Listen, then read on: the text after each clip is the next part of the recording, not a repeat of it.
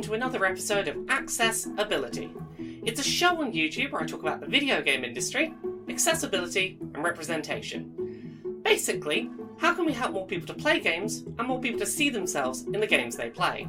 A couple of days after this video releases, the PlayStation 5 is going to be available in the United States. A bit later in some countries like the UK, but it's going to be out in the US in a couple of days, and Sony has been very secretive about the PS5. Um, Microsoft, by comparison, has had Xbox Series X hardware with critics and reviewers for over a month, I think, in a lot of cases. Whereas here, the PlayStation 5, it arrived later, it had heavier embargoes.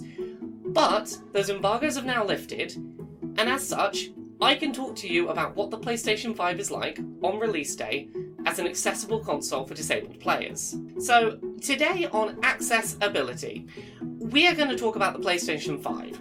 We're going to talk about how accessible it is to unbox, we're going to talk about how accessible the new controller is, and we're going to talk about system level features on the PlayStation 5 that help to make it more accessible for disabled players. Firstly, let's talk about unboxing the console. The main box that the PlayStation 5 arrives in features a handle at the top designed to make it easier to carry. But the box itself is very heavy and is held shut with a single small tape sticker. The box is likely to need to be carried from underneath, not just by the handle alone. Where the Xbox Series X was held shut with several strong stickers, which each featured easy to peel up sides, the PS5 box is held shut with a single, fairly lightweight sticker with no easy to peel up side. Players will need to lift the PS5 box out of its outer sleeve, which can be quite tricky considering how heavy the interior console box is. The console then needs lifting vertically out of its interior box, which can be equally tricky due to its weight and size. Inside the box, players will find cables held in place by cable ties, which can be tricky for some disabled players to open unassisted. Bags for components, such as the controller, are deliberately left open and are not taped shut, making their contents easier to access. Now, let's move on to the new DualSense controller that ships with the PlayStation 5. The new controller follows the same general form factor as the PS4's DualShock 4 controller, but is slightly larger, wider, and heavier. The PS5 supports PS4 controllers, but only when playing backwards compatible games, meaning that unfortunately, any custom disability focused controllers that you've got for the PS4 will not be able to be used for PS5 specific games. This is a real shame because, functionally, the new controller's major two new features which we'll get to in a moment, can both be switched off at a system level. There's no functional reason you can't use a custom PS4 controller to play PS5 games, other than Sony wanting to sell you an expensive new peripheral. So, what are the new features on the PS5's new controller? Well, the two major features added are haptic feedback and adaptive triggers. Put simply, haptic feedback is a fancy form of controller rumble and resistive triggers can increase their level of resistance, physically resisting being pushed by players in certain games. Now, if you're able to make use of them, both of these new controller features are quite fun immersion tools. However, both are very much potential barriers to accessibility.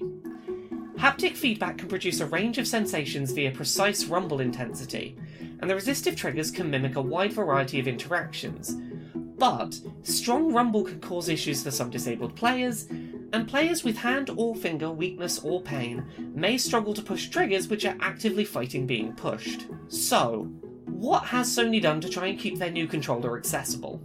Well, players can, on a system level, set the strength setting of vibrations and trigger resistance from the standard setting of strong down to medium, weak, or being turned off entirely. So, with the console unboxed and the controller discussed, let's talk about system level software settings on the PlayStation 5 and how they help disable players to play this new console. In summary, the PlayStation 5 is definitely a more accessible console than the PlayStation 4 in terms of its system settings, but there are definitely some things that I hope we see added in future updates. Opening the PS5's dedicated accessibility menu, there's quite a few options available for players to select from. Players can invert screen colours, apply colour filters to help assist with various different types of colour blindness, adjust on screen text size, set all text to be bold, adjust the speed of automatically scrolling text, and reduce motion effects and screen movement within system menus. The PS5 also offers the ability to increase contrast in its system menus to make them easier to read. But it should be noted the PS5 does not offer as many high contrast options as the Xbox Series X does. The PS5 also offers players screen reader support, which, when switched on, features an electronic male or female voice reading aloud on screen text. The speed of the voice, as well as its volume, can be customised. While the PS5 doesn't support your customised PS4 controllers out of the box, it does feature system level button remapping, toggles for vibration and trigger intensity, and the option to alter how long a button is pressed before it's registered as a hold rather than a press. The PS5 does not feature a setting similar to Xbox One's co pilot mode, where two controllers can be registered as one by the system. The PS5 has a system level toggle for closed captions, which can either default to the settings of the content or be customized to specific fonts, text sizes, colours, levels of opacity, and more.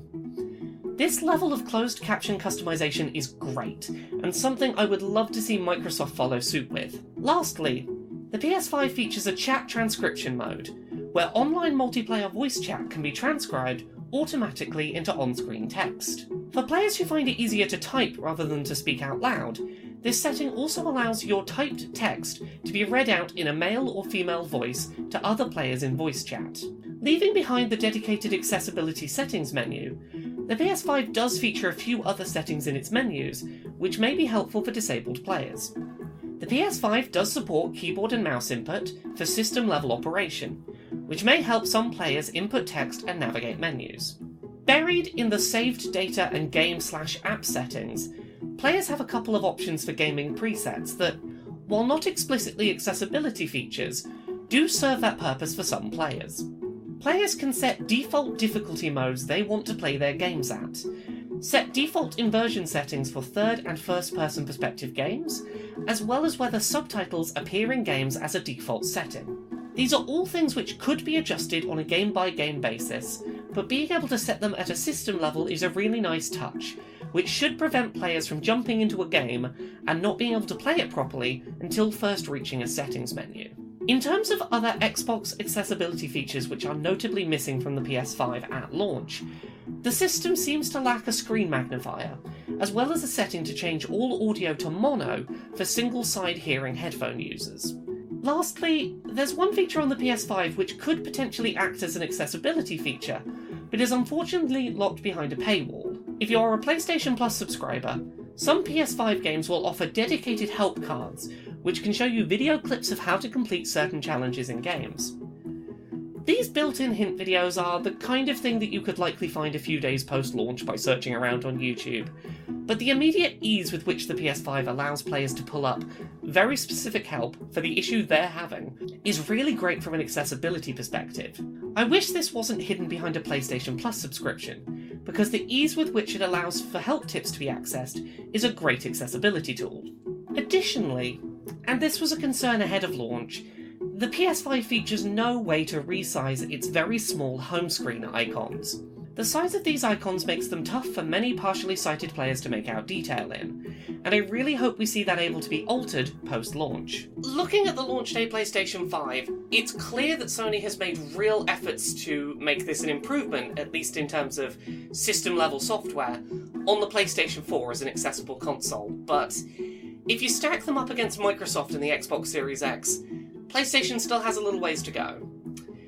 I really wish that Sony would introduce something akin to Copilot mode, that they would introduce their own equivalent of the adaptive controller. At a bare minimum, I wish that they would allow you to use PlayStation 4 controllers on the PlayStation 5 because so many disabled players with custom setups for the PS4 aren't going to be able to transfer those smoothly to the PlayStation 5, and that's not great.